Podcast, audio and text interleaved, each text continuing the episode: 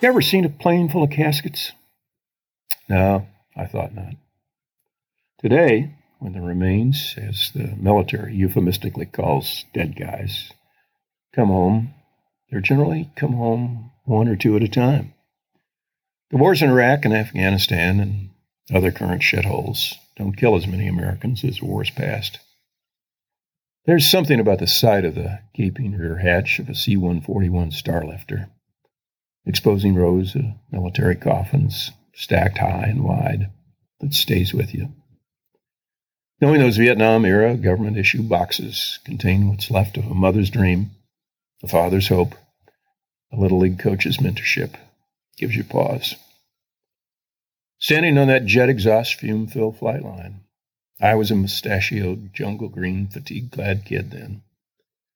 Too busy drinking beer, playing cards, and dreaming about chasing women to think about serious shit. But the memory stays. Maybe it's friends I've lost.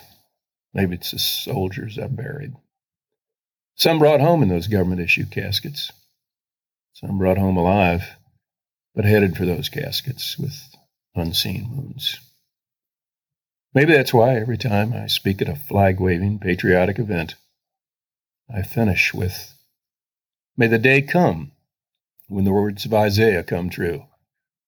They will beat their swords into plowshares and their spears into pruning hooks. Nation will not take up sword against nation, nor will they train for war any more.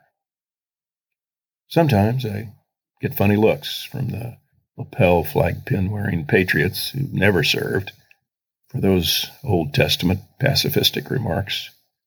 But the veterans, the veterans nod in understanding. The mothers of soldiers thank me. My mind rests a little easier, knowing that my warriors, my brothers and sisters in arms, those gone and those still here, approve my remarks.